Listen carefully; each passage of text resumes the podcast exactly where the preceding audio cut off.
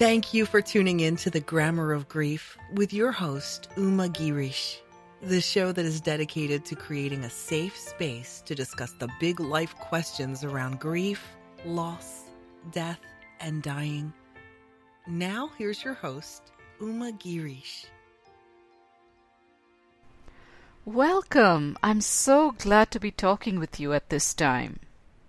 So, what are we going to be talking about today? In today's episode, I'd love to discuss some ideas around being with the dying.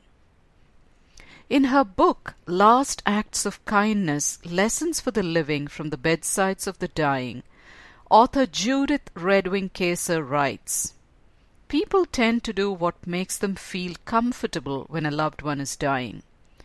In an attempt to control their emotions, some make food, some drink, others make plans, and others take long walks. There are as many ways to grieve as there are humans grieving.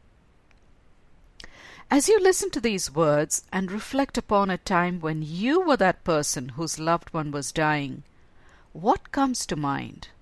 What did you do? How did you manage your emotions? Did you sit with the pain or run from it? Did you get busy doing, doing, doing? Or were you able to touch the peace within and be present to your loved one's dying moments?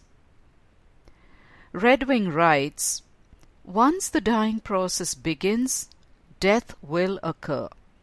We cannot stop the process once it starts. We cannot change the course of life or death. In our culture, we are so accustomed to doing things, and yet what is required at the bedside of the dying is simply being. Isn't that precious? Just think about that. I also love a book title that I came across a few months ago. This book is written by a Vipassana meditation teacher and writer, Sylvia Boorstein, and the title is Don't Just Do Something, Sit There. Isn't that interesting? It's such a unique reversal of what we are all so used to. We often grow up hearing, don't just sit there, do something. And that's how we know it to be, right? Because doing is rewarded, achievement is praised. Nobody values you for beingness, and so we grow up with this idea that doing more means being more, being more in self worth. So, how do you do this thing called being, especially when so many of us have had so little modeling from our own families? I know from my work in hospice that being is what is really meaningful to the dying. The hustle and bustle of the hospital room is gone, the hissing machines have been silenced. The only goal is to keep the patient comfortable and everyone from nurses to aides and volunteers to chaplain work toward that singular goal. There are many ways in which we can be present to someone who's dying. Number one, massage lotion into their hands or feet. This can be extremely soothing because the sense of touch is still present. And when you massage lotion into their hands or feet, it tells them that you care for them. Number two, pray over them or with them if they are still able to.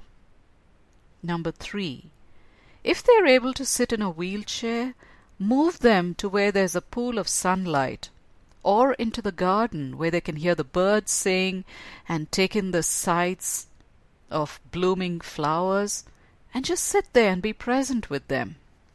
Number four, read to them. Number five, sing to them. It often helps calm them and drift off to sleep. Number six, watch the rhythm of their breath and be present to your own breath. This is an amazing process, believe me. In that moment, you will come to the precious realization that your breath in every moment, something we usually take for granted, is such a unique and wonderful gift. So, Tune into some amazing insights when you're sitting there and being present to their breath and your breath and trying to be aware of the rhythm of your breathing. There's no better gift you can give anyone than the gift of you, your time, your presence, your beingness. I hope you enjoyed this little episode. If you did, please forward it to your friends, your community. Share this with people you know and love. Let's get the world healed one person at a time. Come visit my website umagirish.com and check out all the goodies I have for you there. I'm so blessed to know you, and I send you love. Thank you for listening to The Grammar of Grief with Uma Girish. If you enjoyed the program, please leave a review and rating on iTunes. Connect with Uma at www.umagirish.com. That's U M A G I R I S H.com for grief guidance and inspiration.